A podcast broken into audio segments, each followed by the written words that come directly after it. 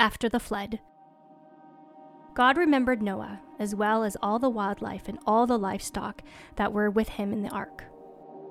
God caused a wind to pass over the earth, and the water began to subside.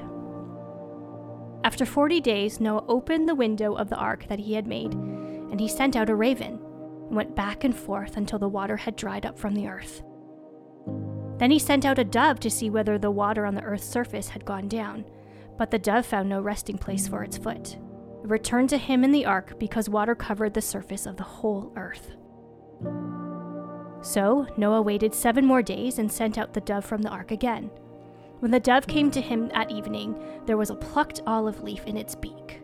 So Noah knew that the water on the earth's surface had gone down. So Noah, along with his sons, his wife, and his sons' wives, came out. Then Noah built an altar to the Lord he took some of every kind of clean animal and every kind of clean bird and offered burnt offerings on the altar. When the Lord smelled the pleasing aroma, he said to himself, I will never again curse the ground because of human beings, even though the inclination of the human heart is evil from youth onward. And I will never again strike down every living thing as I have done. One Minute with the Bible is brought to you by the Christian Standard Bible.